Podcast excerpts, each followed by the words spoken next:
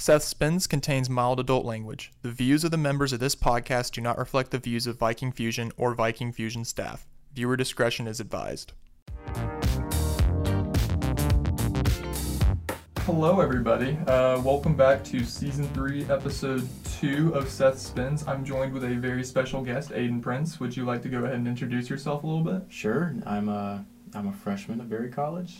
I'm majoring in environmental science. I like music. Yeah, I mean that's that's a pretty good preface. I, I can't uh, argue with that whatsoever. Um, we're going to be talking a little bit about some more eclectic genres today, but before I get into it, I want to go ahead and remind the audience that we do have an associated playlist on Spotify. So you can just look up Seth Spins on Spotify. It'll have the same logo as the Fusion uh, graphic design, and it will be giving you music recommendations from each individual podcast. So if you're interested in anything we're talking about, you can get some really good primers, some really good uh, introductions from that stuff. So uh, yeah, ready to get into it. Certainly. So to start off, um, I wanted to talk a little bit about this concept that I think needs to be approached a little bit more often because, in essence, all music is part of this genre. Mm-hmm. But um, DIY music, do you want to kind of give a, a little bit of a primer into what you think DIY music is? Certainly. And I think yeah, all music really falls into DIY music because in the end of the day, it's it's a a person making music is Right. what I think of as DIY music, which is really broad. But like um, how it's more generally appreciated is like a singular person making music with the resources that they have at their disposal at their disposal. Um, so I think you know examples probably do it you know the best defining of Mhm. what DIY music is. Um, but when it comes down to it, yeah, it's really just it's really just people without necessarily the means of a studio or a um, you know the, the maybe even the talent that other more highly trained musicians have. Mm-hmm. I certainly fall into that category. Um, we, we don't have multiple spanning decade Ex- careers. Yeah, you know, exactly. On SoundCloud. exactly, yeah.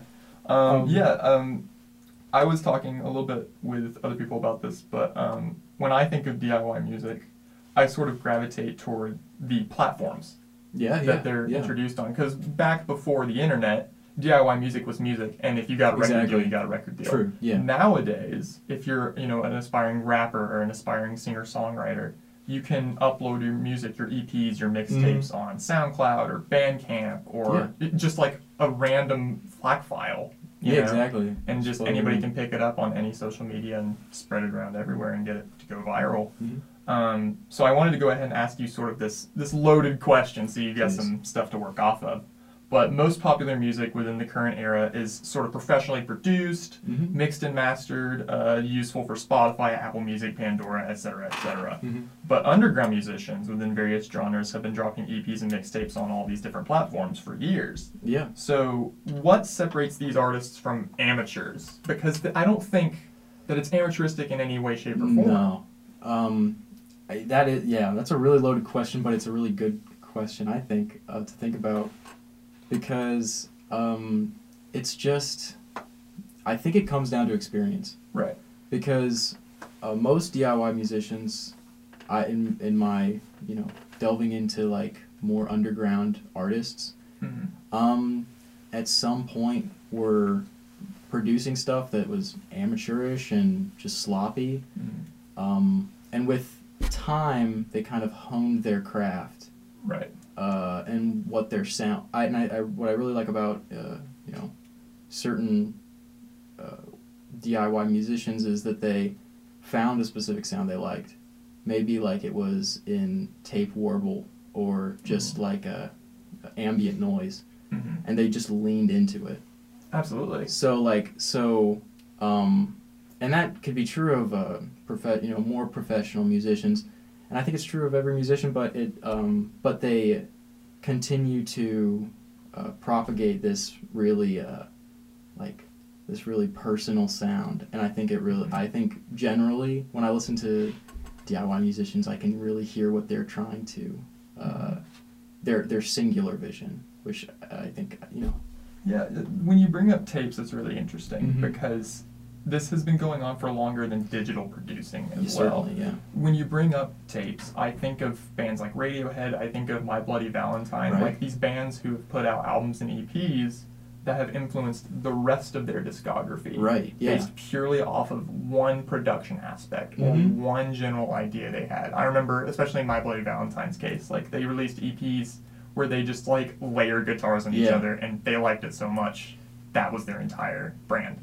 And the other, Right. yeah, and the other thing of like, eh, My Bloody Valentine's a great example. The other like thing with um, that I think of when I think of a a musician or a band that is DIY is like multi-tracking and these most like these most basic elements of making music that are like just at the forefront of it. Yeah. Um, so like so with My Bloody Valentine, um, you know they, they had they had these really it came from this really shoegazy era hmm and they just like fully leaned into what this this production aspect that was that, that they, they really just put at the forefront like if you want to know what shoegaze is hmm look no further Absolutely. No, they are the poster child. yeah It's I, I talked about it on another podcast, but the same way Nirvana is the poster child of grunge, there is no other 100%, place to look whatsoever. mm. If you're interested in shoegaze as a genre, or in like that particular genre, you have to start Yeah. there. And that that's going back to the idea of like DIY DIY music. They're progenitors. Exa- yeah, right? yeah They're they're creating not just music for their band to get Mhm. you know big label attention. They're creating their own sounds. yeah On the hip hop side of things, I think of like Lil Uzi Vert, Playboy Yeah. Carti, and that whole like trap genre, sort of spawning like cloud rap and all these other different types of music Mhm. are directly coming from the platform that they're embracing, and it's their contemporaries that are creating the genre with them yeah if you had a Playboy Carti by himself or a Lil Uzi Vert by himself, rap music would not sound the same as it does now. I it's the fact that they link together in mm-hmm. their amateur music that creates those diverging like concepts. Does that yeah. make any sense? No, hundred percent. And like SoundCloud rap is such a good example, and like it was such it's such a genre shifting thing, Mhm. and I think we're it's something that I don't even have to explain because we're all kind of No, familiar we're, with we're it. ingrained in We're it. ingrained in it, yeah. We, we came up with it, But absolutely. I, I definitely I totally remember like the first time a buddy came over to my house and was like, "Have you heard of XXX Tentacion?" exactly. Yeah. And I'm no. like, "No, yeah. I that wasn't for long." Yeah. That, no, you learn pretty quick. yeah, you have to learn. But yeah, after the Lil Peeps and Lil Pumps of Exactly. you know. yeah, I, I know. Um, so, talking a little bit about DIY music, how do these platforms support their musical efforts? Because I remember there was this huge story, um, it must have been a year or two ago, it was Mhm. pre COVID, um, where SoundCloud was going to go bankrupt, and then Yeah. Chance the Rapper funded SoundCloud Yeah. to continue because he said, like, my career is entirely coming from this platform. Right. Without this platform, I wouldn't be here. Mm-hmm. Um, and I'm not saying Chance the Rapper is in his best days at the moment, No. but like, I mean, it's true. It's- like his his career would not have and he's a super successful independent artist. It's it's and unique artist. Exactly. well.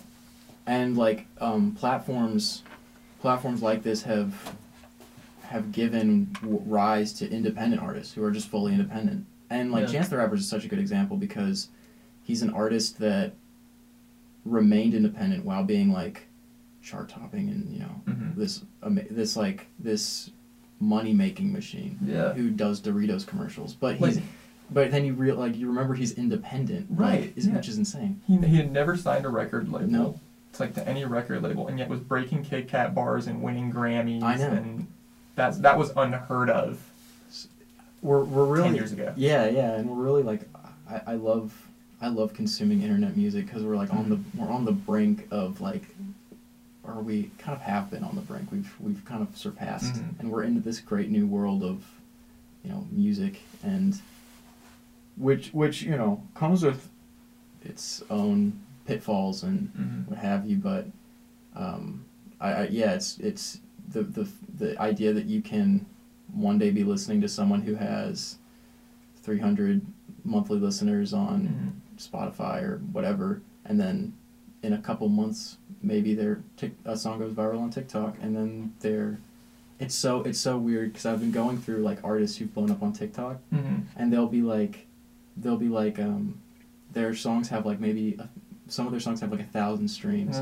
One has 150 million. Exactly, it's insane. Roxanne. It's- yeah, yeah, yeah. Classic example of it.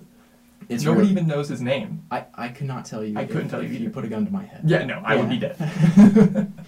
um, talking about platforms is interesting because something that just came off the cuff to my head was I think platform can mean a couple of different things. You can talk about your SoundCloud and your Bandcamp, Mhm. but also those have been, been around the entire time the internet's been around. Yeah. In like the mid to late 2000s, early 2010s, a lot of up and coming musicians were forming collectives. Yeah, yeah, yeah. You have to mention Odd Future. Hundred percent. I think that's sort of the main.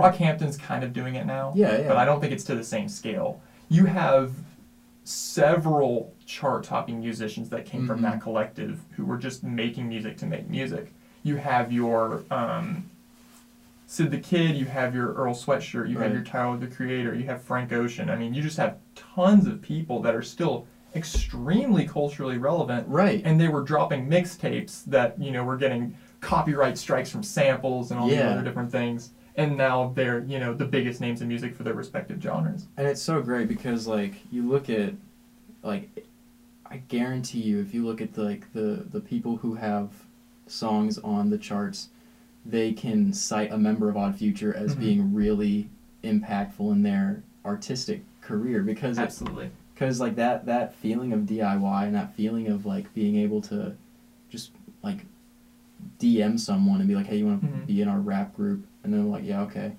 That that's something so like liberating Mhm. that you're like, okay, well, I could do it too. And Yeah. then you have a whole lot of people that are like, I Like- can do it. yeah because I, I remember it kind of comes in waves Yeah. um, i remember kanye west in the 2010s was like the big like every Right. artist was Right. influenced by kanye west i don't think that's the case as much anymore it's obviously still a thing Yeah, but you're not hearing as many soul and chiptune samples Yeah. in music as you were five, ten years ago.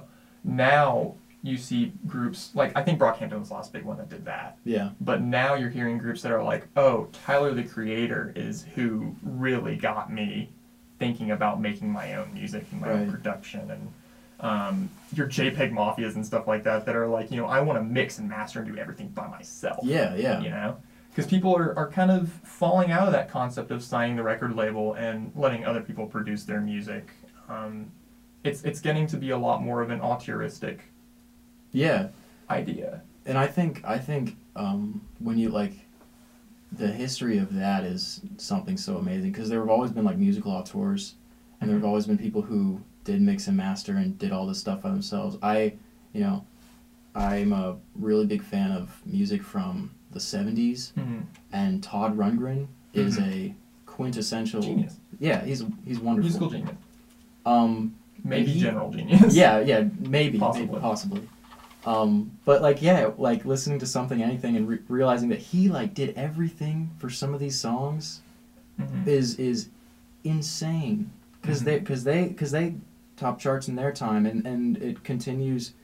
That tradition kind of continues now, um, with with artists like JPEG Mafia and Mhm. you know um, uh, every every member of Odd Future. I think of uh, I think of Steve Lacy, Mhm. yeah, Yeah. absolutely big cause cause like I, whenever I record, I use um I use GarageBand on my phone. Mhm. He does the same thing, and he does like, oh, he he he like the fact that he um, mixed and mastered like I don't know if he mastered it, but he Mhm. he mixed and produced was it Pride off of uh, yeah off of damn yeah yeah yeah on his on his iPhone, which is ridiculous which is ridiculous. because that I- song sounds awesome it's it's amazing, and it's really amazing what like technology's allowed us to do, um, musically. Like it's it's you really can you really Mhm. can make something that sounds okay, just in an evening. It's it used to be that you would have like in-house producers producing Yeah. Kendrick Lamar albums Yeah. that sound incredible, and it's like for one specific audience. Mm-hmm. And now you have things like Damn, where it's like DNA is a Gucci Mane beat, Yeah, which is just mind blowing to think about Yeah. that somebody like Kendrick Lamar would put that on their studio album. But Right, it, it's right. getting to the point where you're blurring the lines where some kid in his garage can make a beat that's the same or better than this in-house producer who has access to hundreds of thousands of dollars worth of studio equipment and can create walls of sound Yeah. and pay for samples, all these other things. Um, I just wanted to tag on to Odd Future a little bit. Um, I think it's interesting because I've noticed this because it's kind of my wheelhouse in terms of where I got into music. Mm-hmm. But that sort of combination that all of them have started dabbling in of mixing hip hop, pop, R and B, avant garde music Yeah. to create. I don't even know what to call it anymore. It's it's called pollen on Spotify. You know what I'm talking yeah, about. yeah, yeah. It's your it's your blood oranges. It's your Omar Apollo, um, Yves Tumor. Like all of these people that are creating. I don't even know what to call this genre, but it's it's very Frank Ocean esque, Yeah, yeah. um, where it's focused a lot on writing and on ethereal, quote unquote beats. Beats. If you can see the cat scratches I'm making right now, Yeah. but just this really interesting genre or lack thereof that I think Yeah. is. It's interesting that it's one of the most popular as of right now, at least critically Mm-hmm. because it defies like categorization. Yeah. Does that make sense? Yeah, yeah, no, for sure. And like you can try to categorize it all day, but but the things that keep getting through and kind of associated with that Mm-hmm. quote unquote genre Mm-hmm. is like they keep changing it up, and it's it it it, it really is like pop music nowadays. Mm-hmm. It's just the it's, it's just the popular music. It's hard to define. It's Yeah. kind of impossible to define. Yeah, I, I I remember looking at uh, Frank Ocean's Blonde on Apple Music, and it's Mhm. classified as pop, Yeah. which is just one of the weirdest things I've ever experienced in my life. I can't- but um, yeah, so what artists stick out to you within this sort of DIY landscape? Um. Like I know for me, it would probably be the more popular ones. yeah. but I think um, I look back at like the Weeknd's early work. hmm I look back at Frank Ocean's later work. I look at Tyler Creator's like newest albums. Right. Um, I see you know stuff like that. Big, Um, big sampling kind of stuff. Yeah, I think I think of when I think of like artists in this um, this really like difficult to define genre of music. I think Mm-hmm. it's of murky. yeah. it's murky. I I the first one that comes to mind, and you've already mentioned it was uh, Dev Hynes, Blood Mhm. Orange. Yeah. Um, is he's like I'll I'll be listening to a piece that he made and and then like shuffle through his discography and it's completely different hmm and it just feels like I don't know. I, I remember I have this distinct memory that I'll always associate of him, like Mhm. with him, of waking up in like a, ho- a a motel room. Like my parents, we went on a trip to the beach, and and I was really hot, and I just Mhm. passed out with my earbuds in, and I woke up to like, um, it's I forget the name of the song. I could Mhm. I could find it, but it a, bl- a blood orange song, and it was just so it just it was already so murky, Mhm. and I felt so murky waking up to it. Yeah. It was it was such a it was such a uh, like I felt like the song in the in that moment, and there are very few songs that I think can really. Uh, It's like that scene in Breaking Bad where he like floats Yeah. off of the bed. yeah, basically, yeah, I felt like Jesse Pinkman. I feel Um, like just um, I had one more idea, but it's gonna have to come back to me. That's one. Um, so I wanted to touch on field recordings. Mm-hmm. I'm less familiar with the concept, but um, I guess I'll go ahead and ask the question just to kind of get us started. So, as we continue down this sort of rabbit hole of, of decidedly eclectic music, Yeah, yeah. like this is not typical stuff. Maybe the the um, pop R and B hip hop stuff. That's that's more general. Certainly, yeah. But some of the other stuff is definitely left, you know, field. Um, but field recordings are similarly considered to be sort of like a fringe genre, or at least a genre that's hard to define. But music in that field sort of foregoes studios entirely. mm-hmm. That's sort of its main uh, characteristic. Um, so it's kind of known for like easy listening, casual listening, Yeah. um, sleep aids. Right. Um, but a lot of people, like yourself, like genuinely take interest within it as a genre, which I find really, really interesting. So, like, how did you get? It's going to be hard to broach. Like, Right, how did you yeah. get into uh, field recordings as a genre? Um. because it's not going to pop up on your recommended. No, it certainly doesn't. Um, your, your your Discover Weekly. it's like at first it had to be the concept had to be uh, normalized for me right. i listened to artists that would talk about field recordings and it was it was very in passing Mm-hmm. um, and i would and it and it really um eventually got to like other interests of mine coming into my music.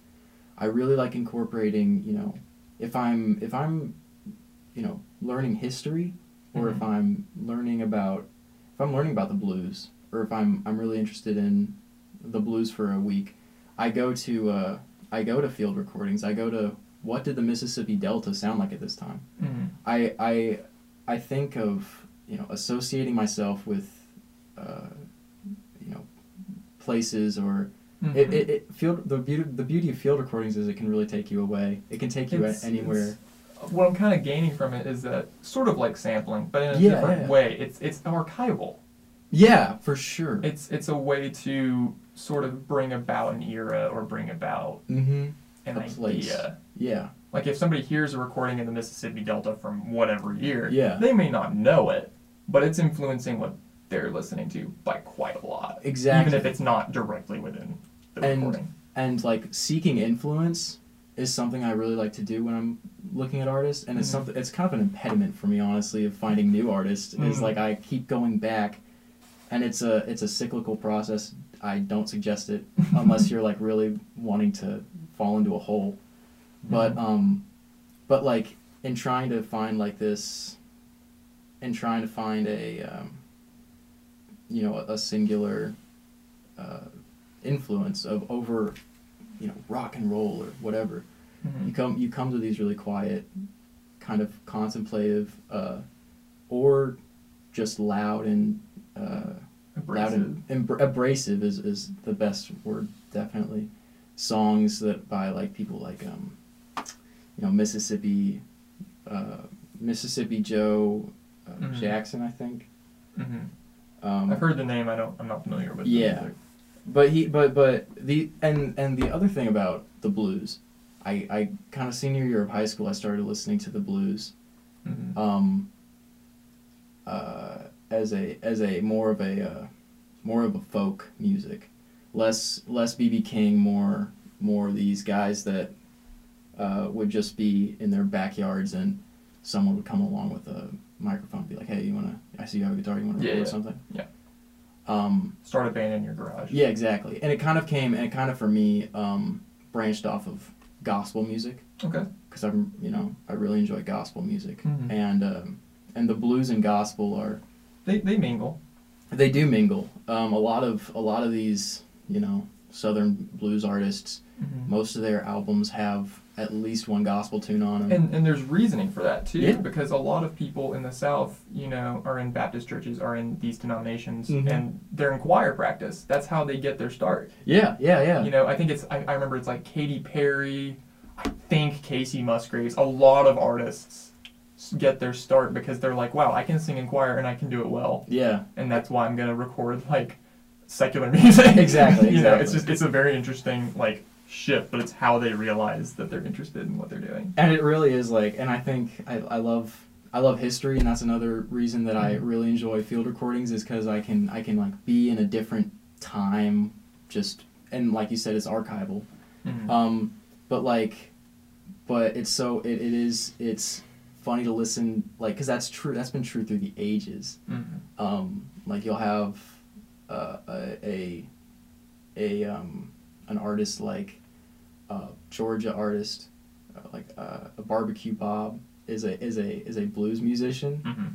that um, and he has and he has you know songs about Jesus and songs about his woman you know being unfaithful and it's like on the same it's it's not really an album because it's more of a field recording Right. uh, it's it's a compilation of, of of songs of his.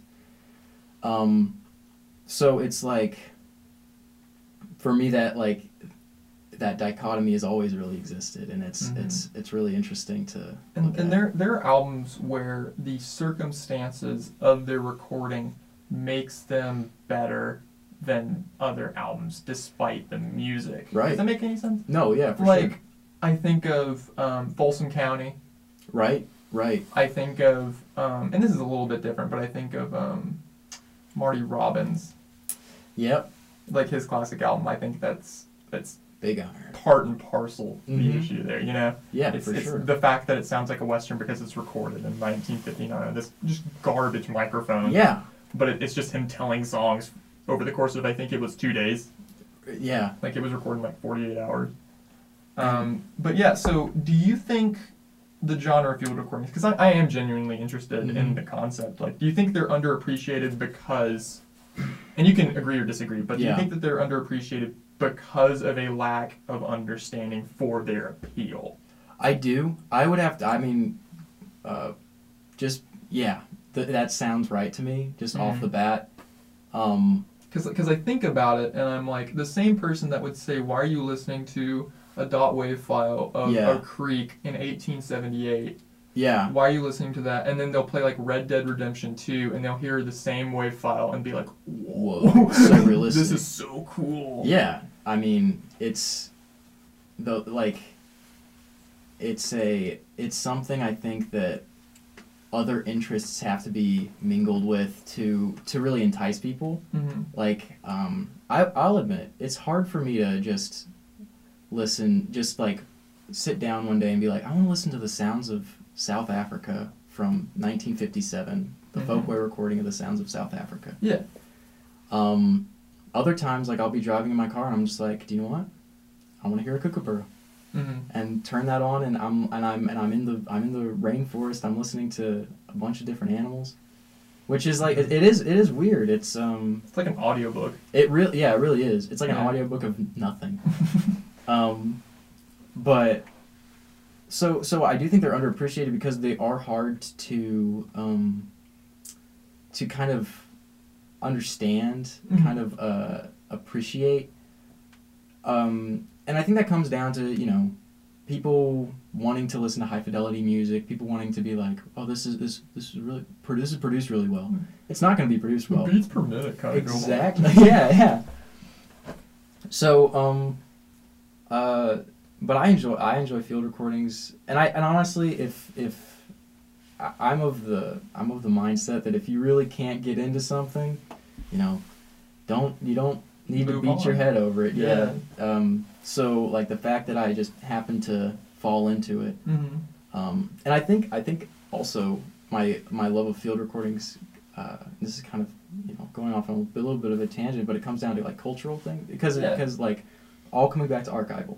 Um, you know, uh, Alan Lomax is a father of field record is like a, a hmm father of field recording. He is a he is a uh, Legend. huge. He's kind of he's kind of a legend in the field recording scene. Um, and and he However you describe the scene of yeah field recording. yeah however however you'd like to describe it. Uh, Place a he- phonograph. yeah, really, really. That's I mean that's what it was. Um, and and he's his his willingness to just go places and because because people have something to say, people have something to sing. It's Mhm. that's kind of universal. Um, so I've never I've never interacted with some of the like art like some of the people the people groups that I'll I'll listen to like I'll listen to um, the music of certain indigenous tribes hmm of North America and they're and they're just to appreciate what has existed since like before America did. you know, it's right. kind of like a, it's kind of like this big if you like listening to like this this really echoey, you know, psychedelic music and just sitting down and feeling smaller than yourself. hmm Um, I, I do that with like temporally, you know. I, Yeah, I sit yeah. down and listen to something that's existed for so much longer than I have, and I feel like I Yeah. feel the weight of it, you know. If that if that is understandable, I absolutely. I, I totally get it. I mean, I think I've talked about wall of sound a little bit, but Mhm. that's kind of how I feel whenever Yeah. I hear something that's just Mhm. recorded eight tracks. exactly. You know, it's like 120 decibels. It sounds like you're gonna lose your hearing. Um, yeah, I'm glad you brought up the idea that like field recordings are like a fringe genre, and you don't have to get into something Mhm. that's decidedly, you know, not interesting to everybody. It's Right. not gonna be interesting to Right. everybody. Pop is the only genre that's trying to do that. you Yeah, know? yeah, exactly. Um, but I mean, that's why I do the podcast, right? You know, if I introduce somebody to something that they wouldn't have been introduced to otherwise, Right. I've done my job. right. Or my guests have done, you know, their due diligence to spread what they enjoy, and it's going to make their lives better. Precisely. More people are interested in what they're interested in. Um, so if you're thinking of introducing somebody to that genre. Mm. It sort of leads into my question of what artists do you enjoy in the genre? Who would you introduce? So, I mean, like as far as a genre, Mm-hmm. I, I and I and I come with the baggage of I like listening to old music. Mhm. Um, so if you're trying to find more contemporary field recordings, I'm sure they're out there. Yeah. Um, and I'm sure you could find. I, I highly suggest if you know finding a uh, uh, a people group you're interested in or a um, or just a sound that you would like to hear. Like if you want to listen to the sounds of the App- Appalachia Mhm. and look at Smithsonian Folkways, Mhm. uh, it's they're they're like the they're like the um, the label that produces a lot of uh, you know a lot of um, cultural folk music. yeah, yeah. So I you know I found folk artists on Folkways and I found field recordings of like on Folkways and for me for me personally I like going back because that that really is all it is is archival. Um, eh, but if you're looking for like a name, the to to like search on Spotify and find, listen to their stuff, um, Alan Lomax. Okay. I I suggest um, because he he really is um, more than even a field recording artist. He's an he's an archivist. So Mhm. he wouldn't only um, he has he has a he has a uh, really great album of prison songs Mhm. that's just uh, you know it, it it it you're able to you're kind of able to um, put yourself in because I think I th- I I also come at life with the feeling of like songs are the most empathetic like I, I can Mhm. empathize through time to Right. people due to song You can understand someone's emotions or someone's plight right due to their music, and it's, Right. it's, it's almost impossible otherwise. and It's not going to translate through text the same way it is through exactly audio. and I think of, you know, I think of uh, uh, labor music, and I and I really I can really uh, I can really enjoy, um, the, in the same way that I think sea shanties blew up for a few hours Mhm. this this uh, like a few summer. minutes. Yeah, like like it's it's it's a it's a conjoined effort. Mhm. that goes beyond the labor that they're going through and the It's educational. it really is yeah Yeah. Um, so if you and like, so I go prefacing, you know, field recordings saying if you enjoy like folk music, if you enjoy like music of people through time. Yeah, and uh, to interject, I would say another way to sort of describe it is I think it's kind of similar to people that enjoy colorized history, Yeah. colorized photos, colorized Yes. videos. I, I know that I've personally enjoyed looking at videos of like 1900s New York Mm-hmm. or 1910s New York because it, it showcases how, y- you know, black and white takes you away from Right. the concepts a lot and it makes you think like, oh, this is a time entirely divorced from my own Right. but you you look at colorized versions of this stuff or you look at like i saw one that was like from 1993 Mm-hmm. and the thing is 1993 new york is an entirely different america It really is. it's it's just as different as 1900s new york was to 2021 you know what i mean Yeah.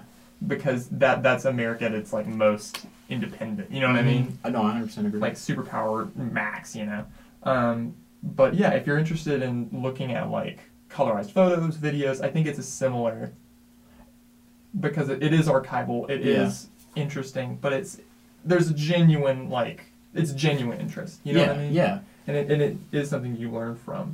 And that's probably that. That was probably better than any like any simile I could I could have given. Uh, or like if you enjoy, you know, a suggestion I could have given, because I, I, I mean I don't usually look at, uh, but I but I I don't usually look at archived uh, footage, but it, the same, but it really is the same. Mhm. Um, you know, it's it's understand. Yeah, it's it's it's being able to understand people through time. Mm-hmm. Um, Temporal, as you yeah, as you put yeah. it. Yeah. Um, so so you mentioned one artist. hmm And and the my my best suggestion, and this is a this is just me, um, you know, if you like it, look at the suggested, look at the look at Mhm. the suggested artists, look at the, uh, you know, go through the. However, I, I that's, that's how that's how I usually do it. I I'll, Yeah. I'll look at a Wikipedia article or like Disambiguation. yeah yeah. Yeah. I find like I find a surprising amount of artists through Wikipedia. Yeah. Yeah. yeah. Um, but like If you look at um, writing credits and producer credits Yeah. and stuff, I had an episode, I think it was last season, where I talked about finding music and all the Yeah, wacky yeah, ways you can do it. You can go on Discogs, you can, Mhm. you know, footnotes. It's, it's crazy what you can find that you'll really, really love if you do that. exactly. But, um, yeah, no, absolutely. So- Especially with field recordings. Yeah. So like field recordings. I mean, if you're if you're ever like thinking of a place you might want to go, or like just like maybe I would want to go to, um, maybe I would want to go to the Sahara. I wonder what the Sahara Mhm. sounds like. Yeah. Um, and and the Sahara has quite a musical history in itself. Um, Mhm. with uh, you know kind of Bedouin guitar music. Yeah. Um, but if you're ever thinking of like a place that you'd want to go or visit or a culture that you're unfamiliar with that you'd like to be more familiar with, hundred percent suggest you know trying to find a a field recording that of of that of those people because Yeah. it's it's their you know it's their music and just taking time to appreciate that is is it, it like for for me it like transports me there especially in a time you know in this uh, you know quarantine time and Mhm. where we're supposed to I think I really fell back in love with field recordings over quarantine Because because it gets you out. yeah it's like I, I, I just don't want to be where I am right now so I want to listen to just Yeah. something completely off the wall Mm. and then you, Helps it's in the past, too. exactly yeah yeah Yeah. um yeah so like just it, it really it really for me personally transports me places uh because you can like just close your eyes and be like oh I'm here Yeah, to, to cap it off, it's kind of like um, I know a lot of people that are into filmmaking and film in general, and I think a lot of them gravitated towards watching their old favorite movies or Yeah. movies set in like World War II or a bunch of different settings Mhm. that aren't now yeah because it separates them from their current Then right time. You know, yeah it's like regardless of like you know World War II, contentious time. You know, but um, it, it separates from the very real Mhm. current you know dilemma that you're having. yeah So it just kind of showcases that there's a lot of different ways to, to frame it and show that like, hey, you know, field recordings are a legitimate genre. You can enjoy them just as much. exactly You know, you just have to kind of go into it. It's not just people recording grass. It's you know. yeah yeah There's more to it. and that is Yeah. that is like a that I think that is a uh, misconception when you think of field recordings we try to put an image on it yeah when yeah you shouldn't put an image on it. And it's a field recording. exactly and like it's not just it's not just recordings of nature those are nice those yeah. are nice but I, even um, on even on like some of the albums that like would would appear to be Mm-hmm. especially like the older you get because they really were just throwing everything into one Mhm. um, and I think like I think it's almost for academic reasons. Like if if if people were studying this place in a school, they would like just have this record that they could put on and be like, "This is what this sounds like." Yeah. So um, like even even with some of the things that would appear, it would just be birds or uh, you know locations, maybe like a, Mhm. you know a, a, the sound of animals. It you'll you'll find like people making music within that with some sometimes i mean it's not a it's not a but one of my the, the the field recording album that i always like was my first was the sounds of a south african homestead Okay. Um Very interesting. it was like it was like what kind of interested me and and the first that that that like unveiled the yeah the curtain. yeah know? that's that's why i mean that's why some of my references like are there's more of this. You know. yeah yeah yeah Yeah. There's more to this. So like the first, um, the first six songs are just of birds. Uh, Mhm. well, actually no. The the first five are birds, and the the the uh, seventh or sixth has some amphibian, Mm-hmm. which is nice. Um, but but after that, it's curbstone musicians, Mm-hmm. uh, song like traditional songs, uh, Wenza Mutu, um, and you know traditional traditional rhythms, traditional songs. Uh, this this I, I am unfamiliar with this particular song. It just says beer drink. Um, yeah. But but it's just it's just uh, sounds of sounds of people making sounds, which I Mhm. which I you know, in my in my uh, musical journey has kind of like it's really abstracted. I think I liked music and I liked this certain kind of music, and then I was like, well, I can like this music, and then it kind of ab- abstracted to where I was like, I can like I can like what I like, I can like uh, I can like a certain sound, I can like this certain quality in a mix, Mhm. and then that expanded to be like I could like sound, I could just listen to sound Mhm. Um, and people making sound. So so appreciating appreciating the sounds people make when when they don't have to record it, you know. Right. It's Right. it's kind of this. It's kind of a.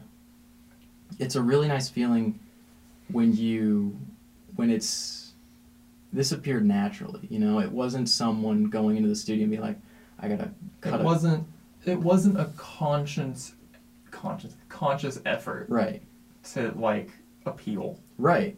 It doesn't have was- to appeal to anybody, but Yeah. that's what makes it appealing in a It way. was like- ironically. it was like just what this guy this guy and his friends were like yeah we'll, we'll sing it we can sing a song while we're at the bar while we're drinking stuff just to just to alleviate you know just to feel make everyone feel good alleviate Mhm. the pressures of life and so like when i listen to when i listen to field recordings and uh, folk music and i think and i and i have to uh, define folk music i think because it's because it is a genre and it's a yeah. genre I enjoy. But like I, when I think of folk music, I think of the music of people, Mhm. of of of uh, cultures, as um, in in like their in their in, in essence, In- you know. folk music is just as much the story being told within Exactly. a song as the story behind the song. Exactly. The, the environment that is Right. surrounding it. So so when I listen to so when I listen to I I, I consider that you know I consider Wenza Muntu Mhm. or just a traditional wedding song. That's that's folk music. It's the music of folk. Yeah. Um, so so I listen to that and I kind of get this, you know, it is a, it is a feeling that's you know the world's bigger than me and it's Mhm. a really nice personally humbling feeling. I think I I do think if like you know, I, I it's not gonna be everybody. Uh, it's not gonna be everybody's cup of tea. I'm not trying to gatekeep. Like I'm not trying Right, to say right. don't don't listen to field recordings. Yeah. You should. Know. bad. Yeah. Um, but like I, I but I have to admit that it's like it is it is it's kind of niche, Yeah, no, absolutely. especially to like casually listen to. But if but if but if you're like uh if you just want to like if you don't want to listen to music but you want to have some noise on, Yeah. hundred percent. No, it's excellent white noise if you need yeah, it. You know. Exactly. And it's and and it's like it's transportative. It's takes you away. It it makes you feel like Mhm. you're anywhere you want to be. Yeah. Um, I want to go ahead and introduce two artists Yeah. that I think sort of run the gamut of what you can expect from field recordings. yeah. Um, starting off, the more traditional one I'm thinking of, we talked about analog tapes a little bit, but Mhm. um, William Basinski's The Disintegration tapes Yes. are really, really cool. Yes. So it's it's William Basinski is this guy who I think he recorded four separate um, tapes that um, after each loop they are Mhm. slowly like just getting worse and worse for wear and it creates this really cool like almost procedural like procedural like development. Yeah. and it, it's just it's something that I, I don't know how to describe it other than to say like you should listen to it. But it, it gives you an idea of the more traditional field recording and like how it can be interesting. So i just wanted to yeah. throw that out there for anybody who's interested. Yeah. um, and i know some people have already heard those before because they're quite famous but hmm um, the other one this this goes more into the music side and more like quote unquote sampling but i'd call this a field recording Right. so, uh, musical duo Matmos. They're still, you know, doing music now. They're still making great stuff, but they have an album called Ultimate Care Two, Okay. and it's uh, the album cover is like this weird white block with like chunks taken out of it. You can, Yeah. you know, it's it's pretty weird looking. It's 40 minutes or so Okay. of music, like like legit electronic music that sounds really good and really fun, really interesting. It's all sampled from a washer dryer combo. That's fascinating. Every single bit of it. and that like and and I love like I love that. That's so cool. I'm definitely gonna listen to that Mhm. later because that I mean that is archival. Right. Like who would have who would have you know what if we what where would we be in the world if it, 40 years in the future we didn't have the sound of this specific model of Right. washer dryer we just Right. wouldn't know You have no The idea, and you can full. make music that you would Yeah. not be able, you would not Yeah, be able yeah. to make otherwise. that's Right. awesome So I just I wanted to throw those out there because I think they're very interesting to Mhm. just kind of give people an idea of like, oh, this can be really really cool and interesting, yeah just from both of our point of views. Um, so just to cap everything off, I, I think we're wrapping things up. Here. okay yeah Um, so you dabble in creating music. Um, obviously, fringe genres influence your work a little bit. Yeah. Um, what other sort of musical outlets do you partake in? Are there any other genres that you want to just kind of throw in? Any recommendations? I mean, you know, I listen to. When I say I listen to everything, I really do try to listen to everything, hmm and I think all of. I think I think you're allowed to say that. Yeah. I think yeah. you've been given the, the pass to say that. I appreciate that. I finally someone did it. Um, but but I think if you if you want to if you want to say you listen to everything and not say like I 100% li- suggest listening to like some Marty Robbins. Yeah. Some you know get get it get dip your toes in the country. Yeah. Listen to the, listen to the good stuff that like everybody can agree is good. Dolly Parton. You you gotta if you're gonna say you listen to everything, you can't Yeah. say but country. Yeah. Please. Because then you don't listen to everything. and and and, and I'm telling you, like, like um, listen to, listen to uh, some more. There are there are. There are so many um, like, country inspired Mhm. or like folk inspired artists that Mhm. that you can um, you know take a lot out of. I, I want to throw in. I, I was talking earlier about you know music of the Sahara. Um, uh, it's it's it's not necessarily Bedouin. It's just uh, Mhm. migrant, uh, kind of like traveling people Mhm. guitar music. Yeah, It's- yeah, yeah. So it's so it's it's Bedouin is really like a traveling band. yeah yeah Bedouin's really like uh, you know it's kind of a blanket term Yeah. I think Yeah. and I might be correct. I could be corrected, uh, but um, If I could, I would. yeah. I mean, I I don't. simply do not know. There, there are just there are just specific people. It's parti- particularly like they're mainly she- shepherds and Mhm. like and these cultures, but they but a um, uh, like um, a very it's it's it's weird like a very particular guitar Mhm. um, music has has come from them. Um, so, um,